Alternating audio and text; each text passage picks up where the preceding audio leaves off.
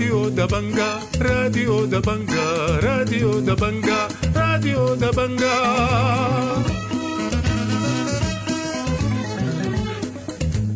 أعزائي المستمعين السلام عليكم أحييكم وأقدم إليكم نشرة الأخبار ليوم الأربعاء الموافق 13 شهر تيزع سنة 2023 برنامجنا يشتمل على نشرة الأخبار مع برامج أخرى متنوعة لكن في البداية وكالمعتاد نبدأ فقرات برنامجنا بنشرة الأخبار والبداية بالعناوين.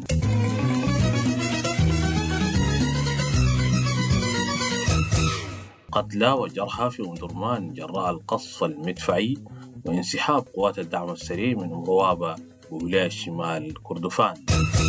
مقتل ثمانية أشخاص في معتقلات الاستخبارات العسكرية بجنوب كردفان والاستخبارات تعتقل طبيبا في الحصاهيصة وناشطا في الدمازين. ارتفاع عدد النازحين واللاجئين جراء الحرب إلى 5.2 مليون وأوضاع إنسانية سيئة في معسكرات اللاجئين بشرق تشاد.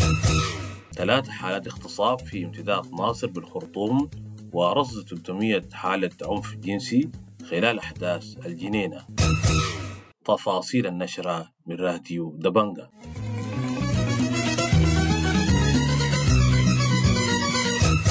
وقعت اشتباكات عنيفة بين الجيش والدعم السريع يوم الثلاثاء بمناطق جنوب الثورات وحي العمدة بمدرمان فيما كشفت مصادر عن سقوط قتلى وجرحى في محلية كرري جراء القصف المدفعي. من جهتها كشفت غرفة طوارئ جنوب الهزام أن ارتفاع عدد ضحايا مجزرة سوق جورو إلى 47 قتيلا إثر وفاة أحد المصابين في مستشفى بشائر يوم الاثنين. وكشفت أطباء بلا حدود عن مقتل 49 فيما عالجت أكثر من 100 شخص في قارات على موقعين منفصلين في الخرطوم يوم السبت والأحد. وفي شمال ولاية الجزيرة شهدت منطقة التكينة وما جاورها هدوءا واستقرارا بعد انسحاب قوات الدعم السريع من مزرعة قرطبة صباح الثلاثاء دون حدوث اشتباكات انسحبت قوات الدعم السريع من مدينة مروابة بولاية شمال كردفان يوم الاثنين بعد السيطرة عليها فيما دخلت القوات المسلحة إلى المدينة يوم الثلاثاء قبل أن تنسحب إلى تندلتي. وقالت مصادر لراديو دبنجا إن قوات الدعم السريع انسحبت من المدينة بصورة مفاجئة وسحبت الارتكازات على الطريق الرئيسي. وأشارت المصادر إلى احتجاجات لمواطني المدينة يوم الاثنين على خلفية مقتل مواطن قبل أيام حيث اتهم المواطنون الدعم السريع بارتكاب الجريمة. أكدت مصادر لراديو دبنجا مقتل ثمانية أشخاص في معتقلات الاستخبارات العسكرية في حامية دلامي العسكرية بعد اعتقالهم بتاريخ 18 أغسطس الماضي. وقالت المصادر لراديو دبنجا إن الاستخبارات اعتقلت 30 مدنيا في منطقة دلامي يوم 18 أغسطس بتهمة التخابر مع الحركة الشعبية وإقتادتهم إلى مقرها وذلك بعد المعارك التي اندلعت بين الجيش والحركة الشعبية في المدينة وأشارت إلى أن مصير بقية المعتقلين وعددهم 22 معتقلا يكتنفه القمو كشفت المتخصصة في علم الاجتماع رشيدة آدم إنها قدمت في معسكر أدري بشرق تشاد استشارات اجتماعية ونفسية لنحو 300 من ضحايا الاغتصاب والعنف الجنسي والعنف المبني على النوع الاجتماعي في أحداث الجنينة مشيرة إلى وقوع اغتصاب على نطاق واسع في خلال الهجوم على المدينة. وقالت الرشيدة لراديو دبانجا إنها أسست مركزا للدعم النفسي للضحايا والناجيات وأقامت أربع محاضرات في إطار الدعم النفسي والاجتماعي وكانت تلتقي نحو 80 من الضحايا بصورة فردية على هامش كل محاضرة وتزودهن بالاستشارات. وأضافت رشيدة في هذا الخصوص في اغتصابات بصورة كبيرة جدا للنساء ما في خدمات قدمت لهم ولا في الجانب الصحي ولا في الجانب النفسي ولا في الجانب الاجتماعي. أنا أخذت أربع محاضرات كل محاضرة بيجوني الناجيين زي زي 70 80 أنا أخذت أربع محاضرة في الحدود ده. ده خير إنه الناس رفعوهم للمخيمات الدائمة. ده هم ضحايا للعنف الجنسي وكذلك للعنف المبني على النوع الضحايا دي بكمية كبيرة جدا يعني. من جهة أخرى كشفت لجان مقاومة امتداد ناصر بالخرطوم الاثنين عن تسجيل ثلاث حالات اغتصاب جديدة في المنطقة واتهمت قوات الدعم السريع بارتكاب الجريمة. يعاني السكان بمدينة نيالا ولاية جنوب دارفور من انتشار الأجسام والذخائر غير المتفجرة بالأحياء والطرقات العامة نتيجة للمعارك التي دارت بين الجيش وقوات الدعم السريع. وقال مواطن من مدينة نيالا لراديو دبنجا إن المشكلة الكبيرة بجانب معاناتهم اليومية من آثار الحرب هي وجود الأجسام والذخائر التي لم تنفجر ويصعب التعامل معها في ظل عدم وجود جهات متخصصة تتعامل معها وهي منتشرة بصورة كبيرة. قال تجمع أبناء العمدة بأم درمان إن الجزء الشمالي من الحي تعرض للنهب الكامل بواسطة أفراد القوات المسلحة. وقال التجمع في بيان إن الانتهاكات تجاوزت النهب للاعتداء على المواطنين حيث أصيب اثنين من أبناء الحي بالرصاص وأشار إلى مطاردة أحد الجنود السكارى أحد أبناء الحي بسلاحه وكاد أن يقتله لولا تدخل جندي آخر. قالت مصفوفة تتبع النزوح التابعة لمنظمة الحجر الدولية إن عدد النازحين جراء الحرب ارتفع لأكثر من 4 ملايين و118 ألف شخص فيما ارتفع عدد الذين عبروا الحدود إلى الدول المجاورة إلى مليون و130 ألف. وأوضحت المصفوفة في تقرير يوم الثلاثاء إن النازحين يتوزعون على نحو 3900 مركز إيواء. ارتفع عدد النازحين جراء الحرب في ولاية كسلا إلى 35 ألف شخص منهم 21 ألف شخص في مدينة كسلا وبقية الأعداد تتوزع في المحليات الأخرى. وقال عمر عثمان رئيس لجنة الإيواء باللجنة العليا للطوارئ بولاية كسلا إن أغلب النازحين تمت استضافتهم لدى أسرهم ومعارفهم بينما تم إيواء 3000 منهم في داخليتي جامعة كسلا وعدد من المدارس. وأضاف في هذا الخصوص؟ عدد الناس اللي وصلوا لكسلا أهلنا المتأثرين بالحرب الناجين من الحرب في كسلا لحد تاريخ خامس 35 ألف وصلوا ولاية كسلا. 21 ألف منهم في محلية كسلا. وباقي العدد متوزع على المحليات أعداد متفاوتة أغلب الناس اللي جو لكسلا هنا ونزلوا مع أسرهم. أعلن عبد الله خميس تيا مفوض الأمن الإنساني المكلف بولاية جنوب كردفان حاجة 3000 أسرة من نازحي الخرطوم والولايات المتأثرة بالحرب بمحليات الولاية المختلفة إلى المساعدة الإنسانية إلى جانب 3993 أسرة من المتأثرين بالحرب الدائرة بالمنطقة في كل من كادوغلي والريف الشرقي.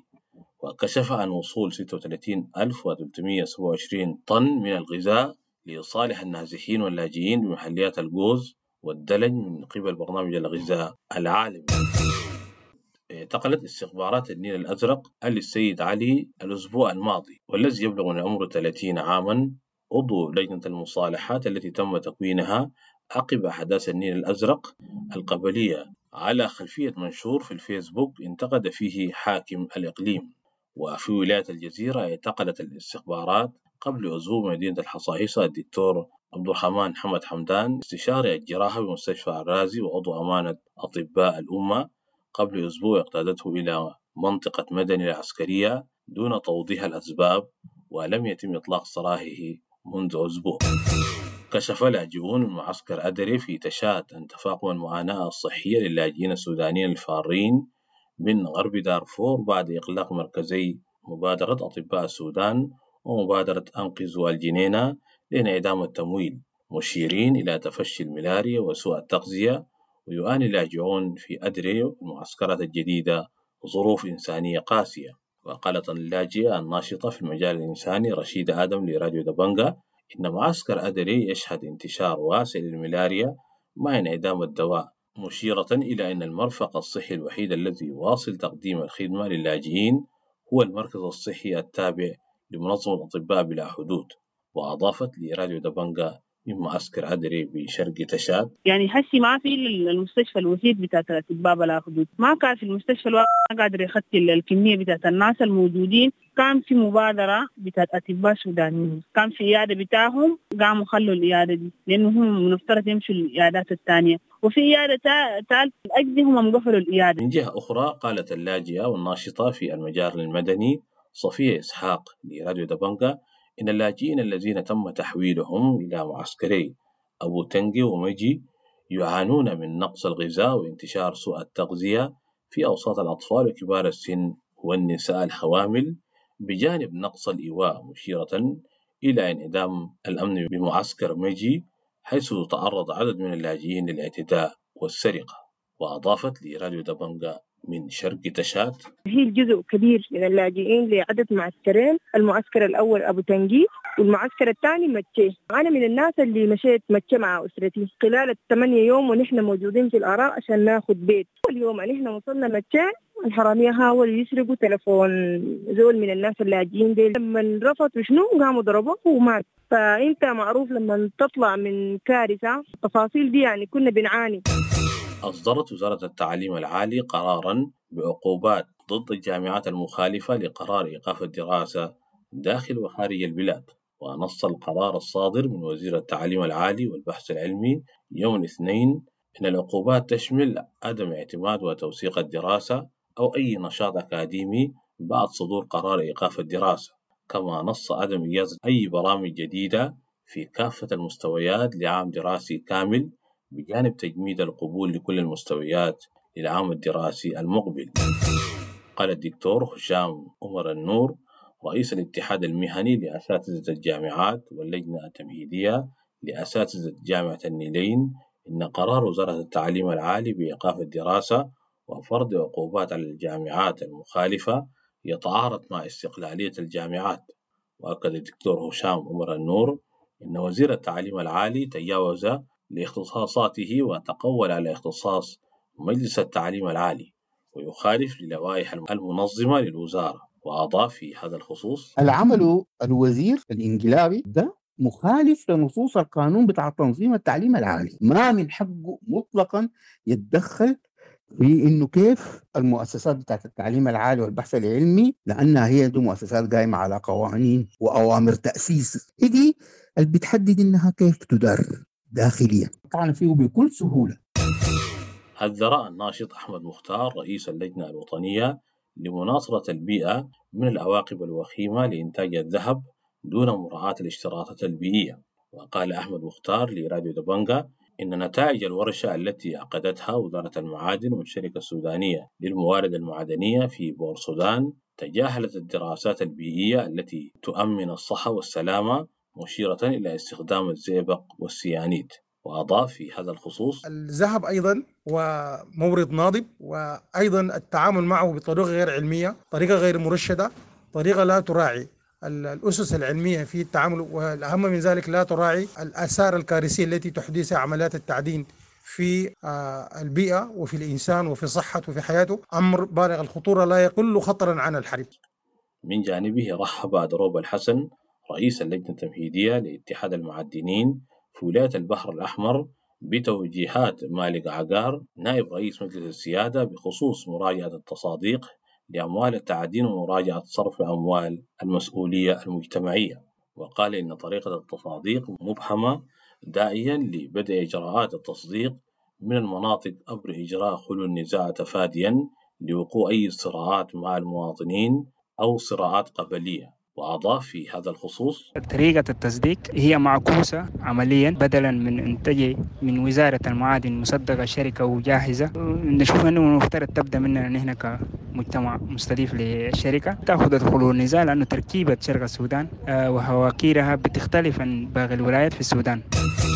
دعا اتحاد أبناء دارفور بأمريكا طرفي الصراع لوقف الحرب والانخراط في المفاوضات. وناشد نور الدائم عبد الوهاب رئيس المكتب التنفيذي لاتحاد دارفور في أمريكا لراديو دبنجا المجتمع الدولي للتدخل لحماية إنسان دارفور من إبادة جماعية ثانية. وأضاف في هذا الخصوص أشار البيان أيضا لمقتل الجنرال خميس أبكر والوحشية التي تعرض إليها من قبل الدعم السريع. أيضا البيان أشار للنزوح للمواطنين للقرى المجاورة للمدن وأيضا اللجوء إلى دولة تشاد. الخبر الأخير في النشرة. أغلقت أسواق مدينة الفاشر السوق الكبير ومدفسه والمواشي يوم الثلاثاء وخلت من المواطنين تخوفا من تجدد الاشتباكات بين قوات الدعم السريع والجيش وفي الأثناء أدان اتحاد دارفور بالمملكة المتحدة الاشتباكات التي وقعت في الفاشر بين الجيش والدعم السريع. يوم السبت الماضي وخلفت عشرات القتلى والجرحى. أعزائي المستمعين في الختام تقبلوا تحياتي ودمتم بخير.